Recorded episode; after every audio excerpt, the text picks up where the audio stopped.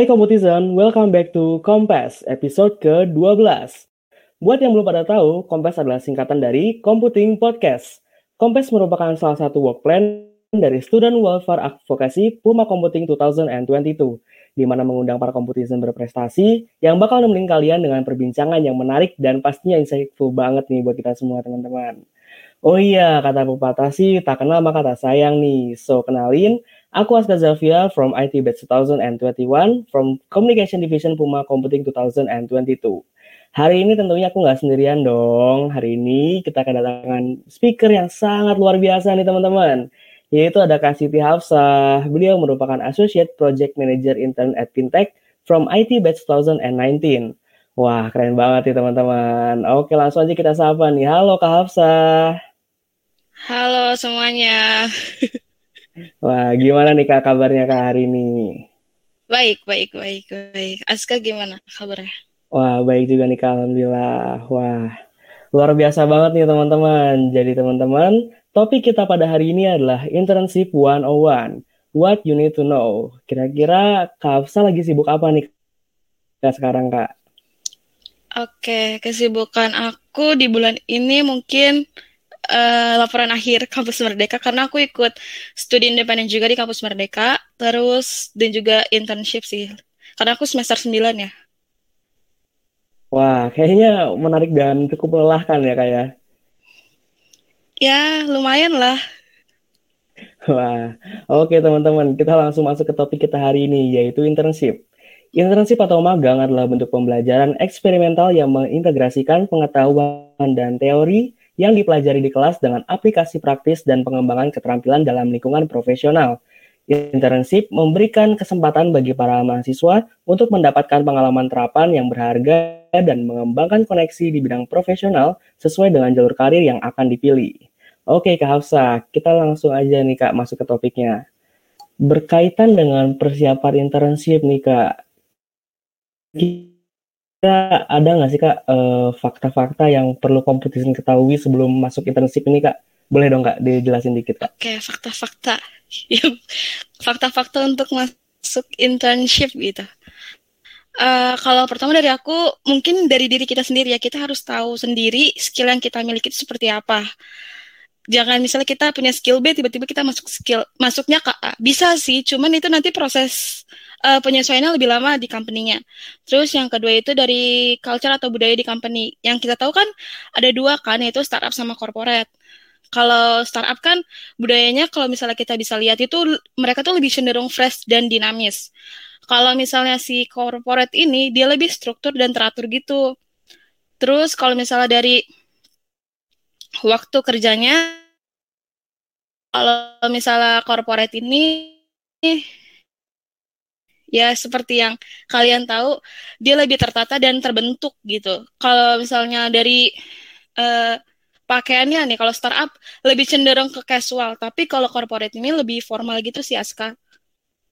Wah jadi lumayan banyak sih ya perbedaannya antara corporate sama startup itu ya ternyata ya. Benar benar benar nah terus kalau kan kalau sebelum internship kan pasti ada hal-hal yang perlu dipersiapin nih kak Nah, kira-kira apa aja sih Kak yang perlu diperhatiin eh, saat menyiapkan internship ini Kak?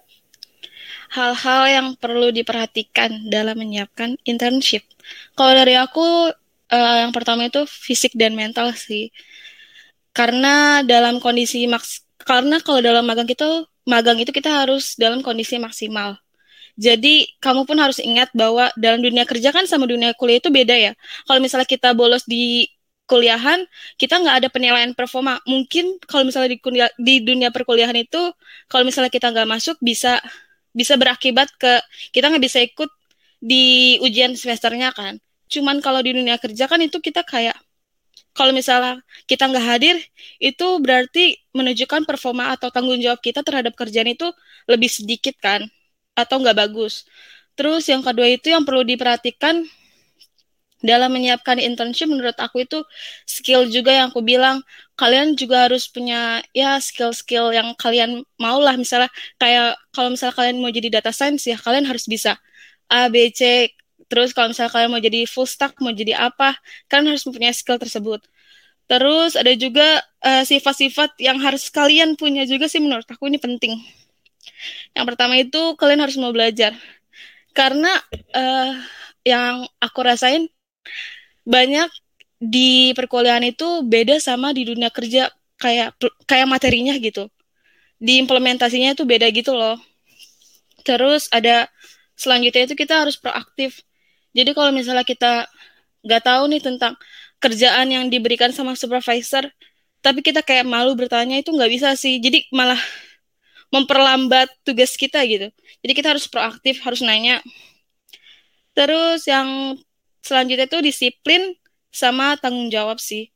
Dan tentu saja uh, eh, CV CV atau resumenya harus bagus menurut aku. Wah, ternyata banyak banget ya kayak yang perlu dipersiapkan, di perlu perlu dipersiapin untuk internship ini ya kayak. Ya? ya benar. Oh iya, aku tadi dengar juga sih kayak selain uh, hard skill yang perlu kita persiapin, ternyata soft skill itu apakah cukup hmm, membantu di dalam internship ini atau enggak sih kak? sangat-sangat membantu guys. Karena eh, nggak uh, cuman hard skill yang kita punya tapi soft skill sih. Kadang supervisor itu uh, lebih suka sama sifat kita daripada uh, hard skill yang kita punya gitu loh. Jadi kalau misal kalian punya hard skill yang cenderung Eh, nggak uh, nggak jago-jago banget gitu ya. Tapi kalau kalian punya soft skill yang bagus yang kayak disiplin bertanggung jawab terus mau proaktif gitu-gitu pasti supervisor itu juga semangat buat ngajarin kita gitu. Wah iya sih. Ternyata aku baru tahu sih kak. Ternyata seberpengaruh itu soft skill di dalam dunia internship atau mungkin nanti bahkan di dunia pekerjaannya kayak ya.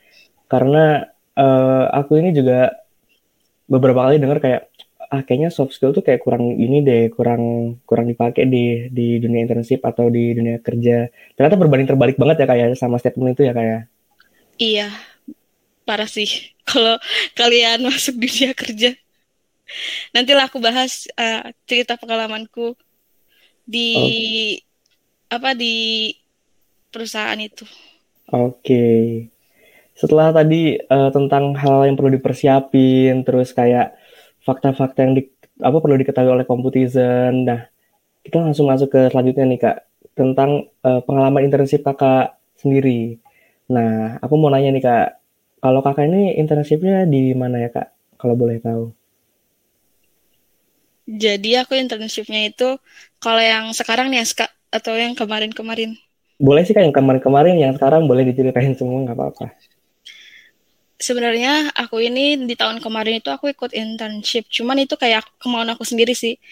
Jadi aku harus ngerasain gimana sih intern sebelum di semester 9 biar nggak kaget-kaget banget dan biar nggak dianggap orang kayak uh, gimana ya kita harus mempersiapkan dulu gitu. Soalnya kan kalau di semester 9 itu dinilai kan sedangkan di semester tersebut itu nggak dinilai gitu. Jadi aku pas di tahun kemarin di semester 5 apa 6 ya pokoknya di semester pendek juga aku ikut intern di Bill Indonesia. Itu perusahaan startup juga tapi khusus untuk angkot terus sama di Smart Interns. Cuman kalau di Bill ini aku sempat gak lanjut sih karena ternyata ternyata capek juga gitu. Uh, soalnya bukan WFH dan juga rumahku kan jauh kan. Dari Bekasi ke Pik aku pulang pergi gitu kan. Wow. Jadi kayak satu bulan oke okay. terus kedua bulan kayak lumayan capek juga ya walaupun di kuliah itu online tapi kan kita harus ada final project dan segala macam kan. Iya betul betul betul. Jadi aku nyelesain semua tugas aku di bulan itu tersebut terus aku minta izin buat keluar. Soalnya uh, karena kondisi covid juga lagi tinggi kan.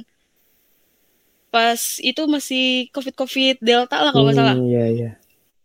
Terus kalau yang di smart interns ini aku dari ini sih WFH terus karena itu juga perusahaan uh, India. Aku di situ sebagai student partner. Makanya pas Comspare kemarin kita berus eh, kita berhasil ngundang orang India kan. Oh, itu iya, salah satu itu salah satunya uh, apa target aku sih. Target dari target dari intern aku sebenarnya. Karena aku harus menjembatani si company si company ini sama kampus kita itu sih. Terus kalau yang sekarang aku magang di tata sekolah sama fintech. Pertama tata sekolah dulu, habis itu fintech karena tata sekolah itu bagian dari fintech gitu sih.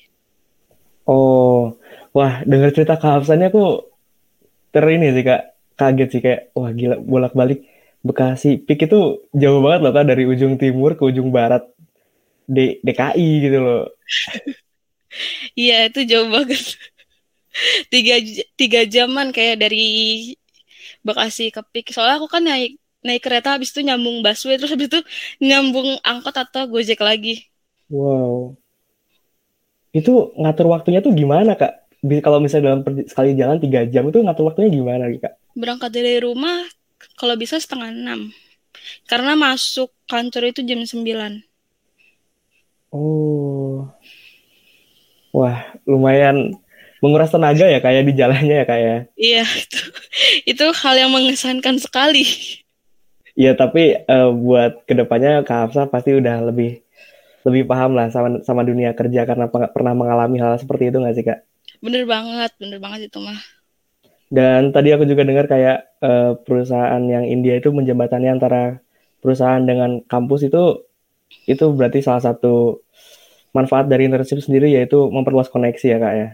Iya benar. Sampai sekarang pun aku masih keep in touch sama si orang India tersebut. Wah, keren. Keren banget, Kak. Nah, kalau boleh tahu setelah tadi uh, disebutin yang tempat-tempat Kakak itu termasuk fintech yang di terakhir itu, kira-kira itu cari lowongannya itu bagusnya lewat apa gitu loh, Kak? Atau di website kah atau di mana gitu, Kak? Aku semuanya aku cari sih. Mulai dari LinkedIn. Pertama LinkedIn sih kita harus karena LinkedIn itu orang-orang pada ngeliat LinkedIn kita kan.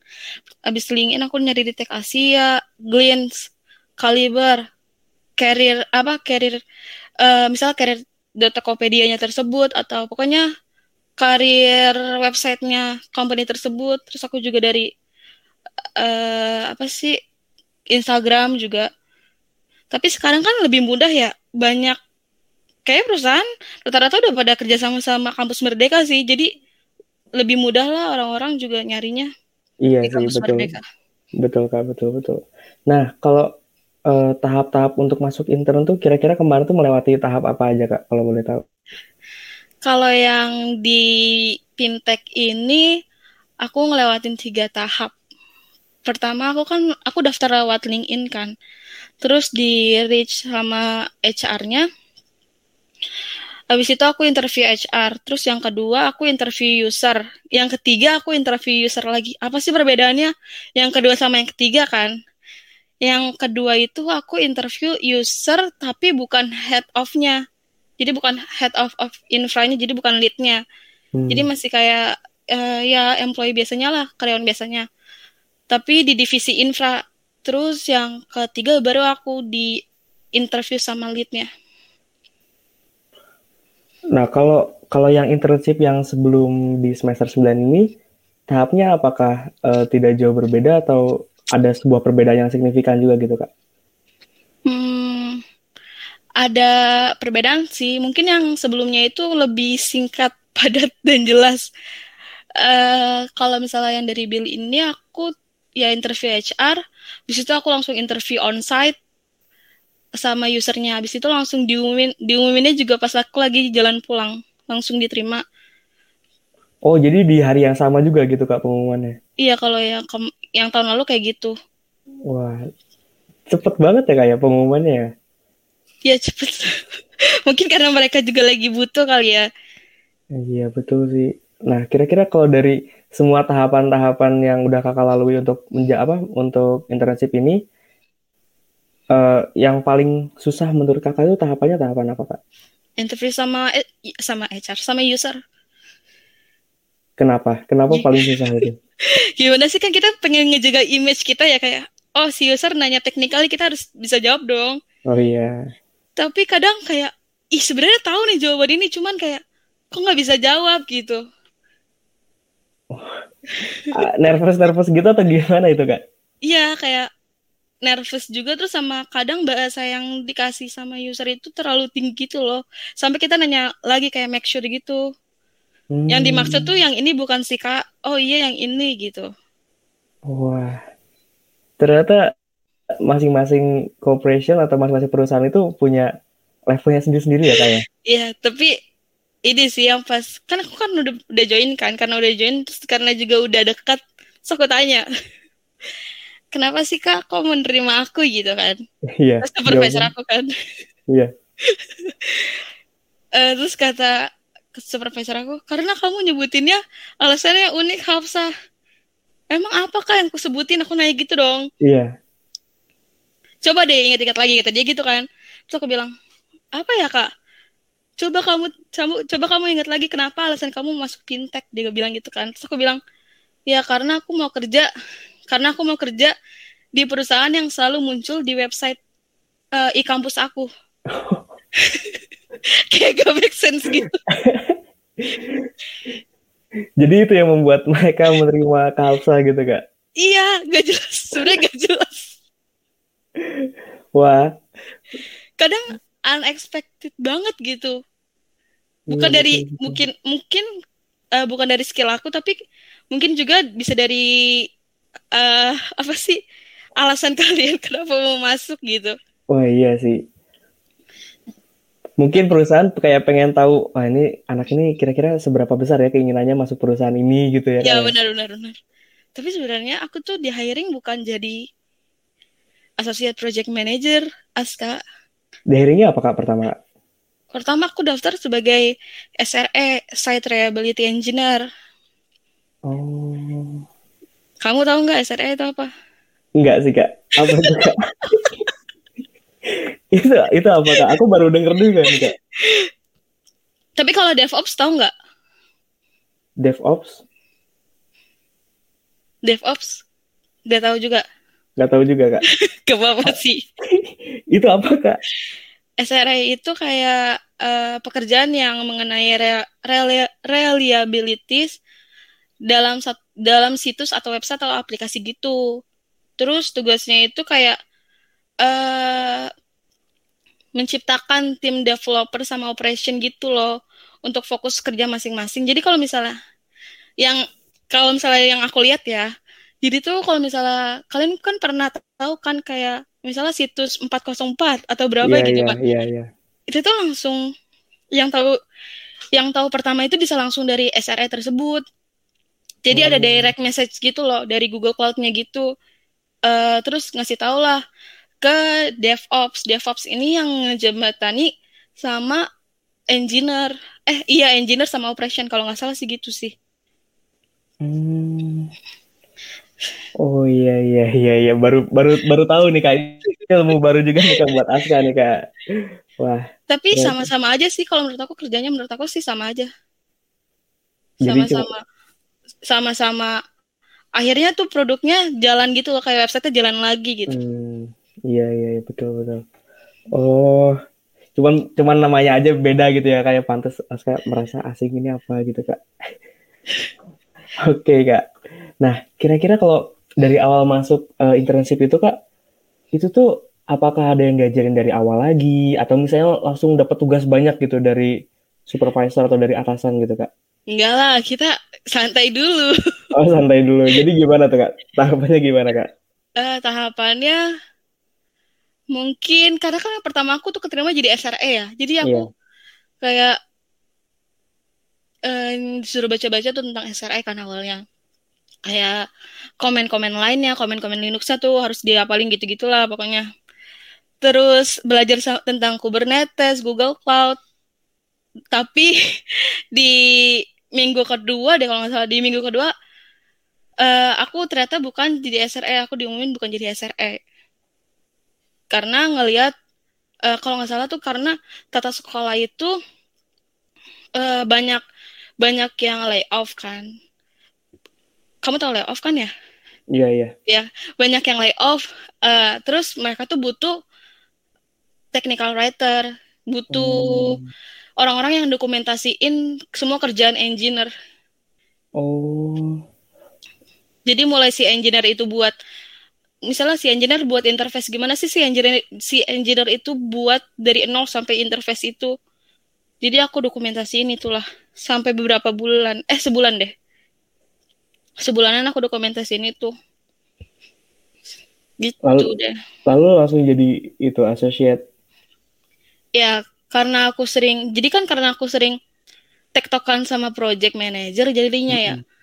Karena dia yang ngasih tugas juga jadi aku kadang juga suka buat dokumentasi eh apa sih kalau misalnya kayak ada error di website A gitu. Terus aku Iya. suruh buat dokumentasikan. Nah itu kata dia eh kata supervisor aku udah kamu jadi associate project manager aja. Itu juga bagus kok. Gitu deh. Oh. Jadi- dua orang lah kan jadi aku keterimanya sama temen aku kan Iya. dia juga SRE awalnya terus jadi technical writer juga terus jadi project manager juga jadinya gitu Oh jadi bareng-bareng ya kak? ya bareng-bareng Wah jadi enak sih. Ada temen gitu kan, nggak sendirian banget gitu. benar-benar Nah, kira-kira kalau di eh, ketika internship ini ada pengalaman menarik nggak sih kak? Eh, ada sih Apa tuh kak? Boleh kak diceritain kak?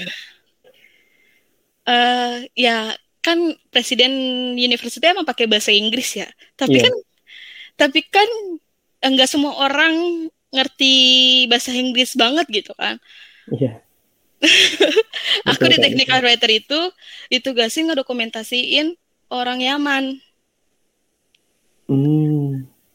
Jadi si orang Yaman ini mau pindah kan karena dia kena layoff. Terus aku pertama kita kan ketemu kan akhirnya. Iya. Terus kayak dia ngejelasin. Kan aku soalnya aku nanya-nanya eh ini summary-nya apa? Kamu buat apa sampai bisa jadi kayak gini gitu kan? Iya. Cara-caranya gimana? Terus dia kayak ngejelasin cepet gitu loh. Ini gimana sih? Maksudnya apa?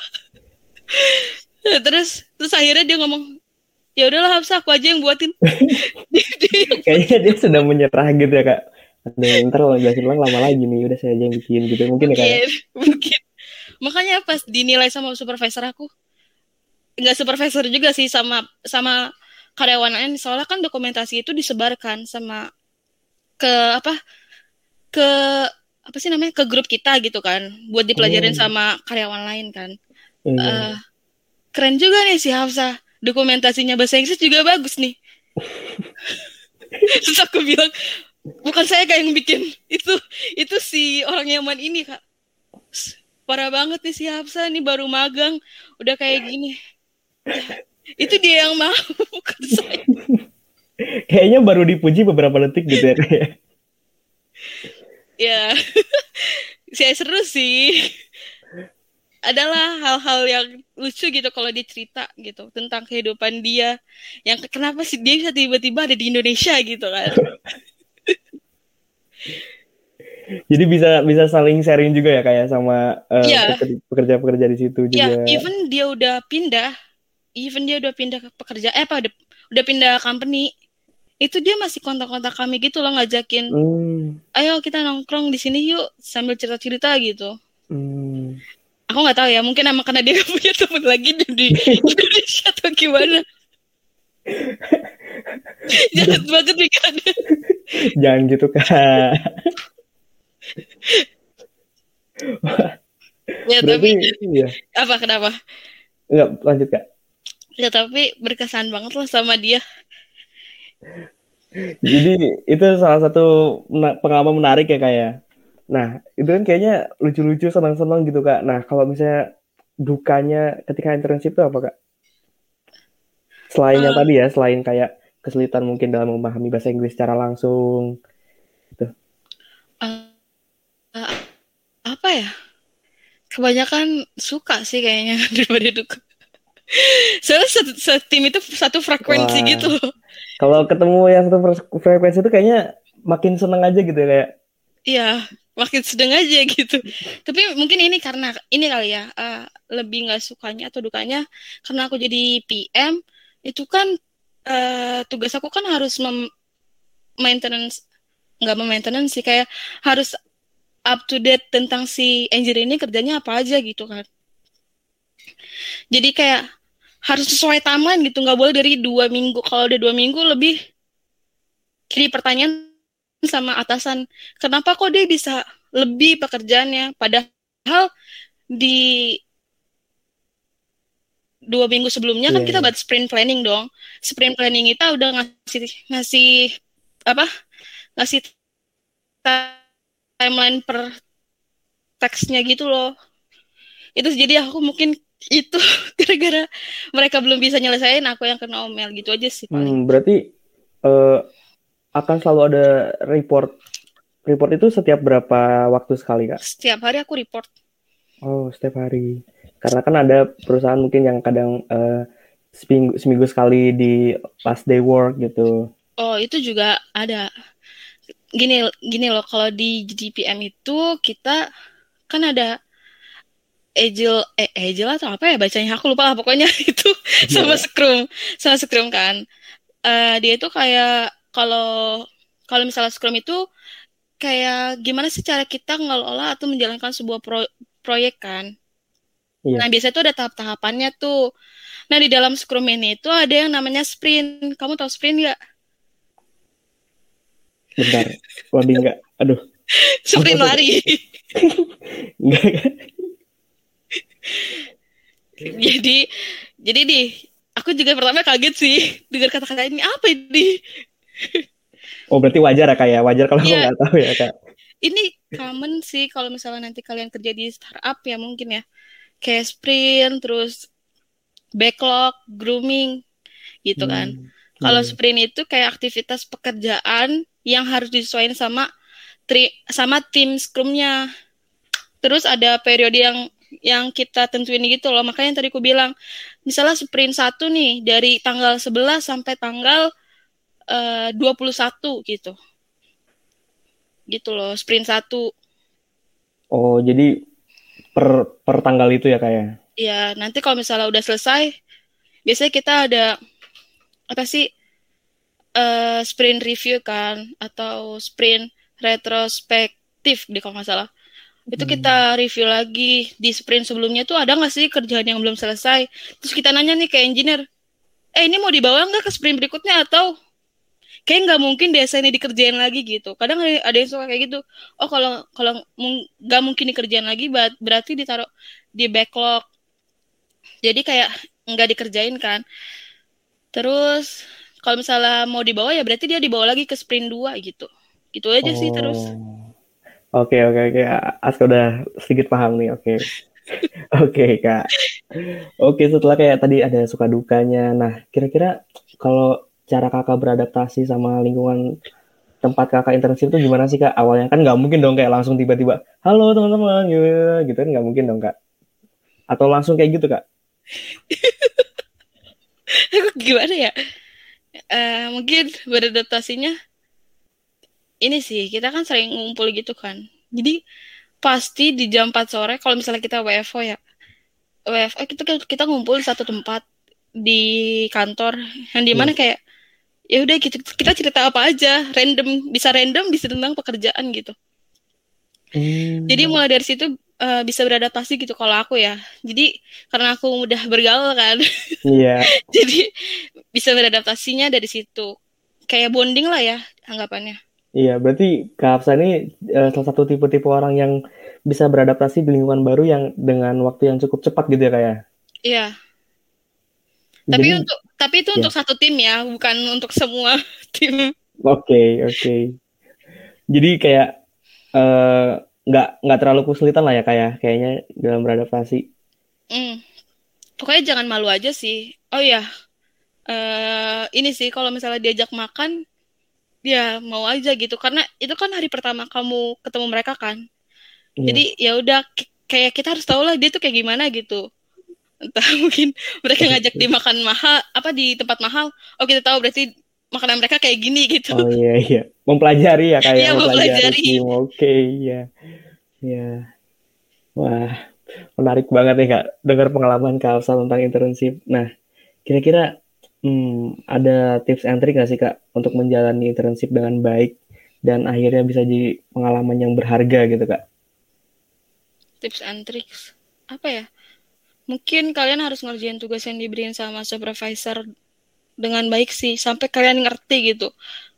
Kalau nggak nanya, eh kalau nggak nanya, kalau nggak ngerti nanya aja gitu sampai sampai ngerti. Tapi nanya jangan berlebihan banget sih, takutnya merasa keganggu gitu ya tapi karena aku setiap hari ketemu mereka dan harus menanyakan update uh, progres mereka jadi aku kayak ya udah tanyanya di situ jadi setiap hari aku hampir nanya sih sama supervisor aku atau sama engineer yang lain kayak kepo aja gitu sama mereka walaupun aku jadi PM ya. Dan mereka itu DevOps sama SRE aku kepo sama pekerjaan mereka. Mereka lagi buat apa sih? Mereka lagi buat apa di Google Cloud hmm, ini gitu. iya, iya. kadang mereka nge-share apa sih? Nge-share uh, apa yang mereka buat gitu ke kita. Kadang aku juga disuruh coba saya buatin uh, apa? Buatin apa sih namanya? Kontainer ini gitu di Google Cloud terus aku nanya ini gimana caranya oh dikasih tahu gini gini oh ya for information aku tuh kerja sama orang-orang yang dia belum lulus tapi udah jadi full time di situ jadi kayak masih oh jadi masih seangkatan gitu ya kak iya. Oh, berarti nyambung banget dong. Makanya kan aku bilang, eh, ya suka-suka aja di situ karena iya, iya betul betul. Satu eh satu umur. Maksudnya sama lah umurnya gitu. Cuman ada beberapa, beberapa doang yang lebih tua gitu. Hmm, jadi kayak ya selama kita mencintai pekerjaan kita mungkin semuanya terlihat senang gak sih kak? Ya, jadi kadang suka bertukar pikiran kan kayak eh di kampus nggak lagi ngapain gitu kan? Hmm. Oh, lagi ngerjain ini ini ini kadang dia ngerjain database nanti aku yang bantuin databasenya atau apa gitu kayak tuker-tukeran sih jadi iya tapi menurutku itu bagus sih kak jadi kayak kita mem, apa uh, internship di satu bidang tapi kita juga bisa mempelajari bidang-bidang lainnya juga nggak sih kak jadi tahu iya benar-benar oh, gini gini benar benar benar uh, terus dari aku apalagi ya mungkin tadi apa sih tips and tricks ya iya Terus kalau misalnya kalian pelupa nih, kalau bisa kalian ya apa sih kalau di HP itu ada voice record ya. Pokoknya nge-record gitu. Uh, apa sih apa yang di, dikasih sama supervisor gitu. Kalau kalau kalian lu apa lama diketikan atau lama ditulis. Aku biasanya gitu. Terus kadang juga yang aku bilang tadi, aku ada inisiatif bukan menawarkan sih, cuman yeah. ada kepo gitu kan. Jadi kadang suka disuruh kerjain ini ini ini gitu terus pokoknya jangan pasif aja sih pokoknya apa yang kalian nggak tahu harus ditanyain banget mumpung ini magang coba kalau kalian udah full time kayak masa full time masih nanya-nanya? Nggak apa-apa sih cuman kayak ngerti gak iya iya. Ya ngerti kan? Iya ngerti. Kan ya makanya di magang ini kita harus banyak katanya. Iya bener banget sih. Wah dari tadi Kak Afsa udah cerita panjang lebar tentang pengalaman, pengalaman selama internshipnya dan itu sangat menarik loh teman-teman. Dan last but not least nih Kak, pesan untuk batch 2020 yang akan dan sedang menjalani internship nih Kak. Dan juga mungkin untuk competition kira-kira ada pesannya apa Kak? Uh, kalau dari untuk batch 2020 kalian harus siapin CV yang semenarik semenarik mungkin kalau bisa tun, apa tonjolin skill kalian Terus uh, mumpung nih kampus Merdeka lagi buka-buka banyak banget nih, hampir seribu lebih kalau nggak salah deh untuk magang dan studi independen. Kalau bisa ikutin itu kayak sumpah bermanfaat banget sih kampus Merdeka kalau dari aku ya, karena aku ikut dua batch kan, batch pertama sama batch kedua ini. Ya walaupun sama di bidang yang sama, tapi aku ngerasain ketemu sama orang baru, uh, sama mentor baru gitu. Jadi kayak lebih banyak insight-nya gitu. Terus kalau kalau bisa aku pesannya sama anak 2021 juga deh. Iya, Kalau bisa. Karena anak 2020 September kan ya udah udah magang ya. Iya, Agustus September ini sih, Kak. Iya, Agustus September berarti. Nah, kalau aku dari kalau untuk 2021 kalau bisa kalian ya adalah jiwa-jiwa untuk magang gitu. Cari informasi magang yang lebih yang kalian inginin itu lebih awal banget. Tapi kalian jangan nargetin company besar sih kalau anak 2021. Ya kayak startup-startup kecil lah itu sih kalau menurut aku kalo, biar apa? biar ini ya kak biar apa biar tahu kayak prosesnya dari bawah tuh nah, gimana nah, iya. gitu ya, kalian kan nggak pernah ngerasain interview kerja kan coba aja kalian coba dulu gitu. Apa sih mulai-mulai interview. Walaupun gak masuk ya nggak apa-apa ya setidaknya kita punya pengalaman dong. Hmm iya betul betul. Terus semangat sih. Walaupun nah untuk batch 2020 nanti pas hari pertama kayak mungkin rada kaget atau gimana gitu kan beda, karena dunia kerja sama dunia perkuliahan beda. Ya tetap semangat aja. Itu masih hari pertama belum hari-hari berikutnya gitu kan oke oke oke wah Thank you banget nih buat Kak Hafsa yang udah menjadi speaker kita pada hari ini. Thank you banget Kak udah share pengalaman-pengalaman internship yang sangat-sangat luar biasa. Terima kasih sudah mau berbagi cerita di Kompes Podcast ini Kak. Oke, makasih juga Puma udah udah apa? Udah ngundang aku ke podcast ini. Semoga Puma ke depannya uh, lebih bagus lagi lah untuk podcastnya ngundang-ngundang uh, gestarnya gitu anak kompetisinya lebih bagus lagi. Oke, amin. Terima kasih sekali lagi Kak. Dan thank you banget nih buat teman-teman kompetisi yang udah dengerin podcast episode ke-12 ini dari awal sampai akhir nih. Dan jangan lupa untuk follow akun Spotify kita dan share tentunya eh, episode-episode podcast kita dan jangan lupa untuk follow Instagram kita di PU Computing. Dan terima kasih kompetisi yang sudah mendengar. Aska pamit undur diri and see you in the next episode of Compass. Bye-bye guys.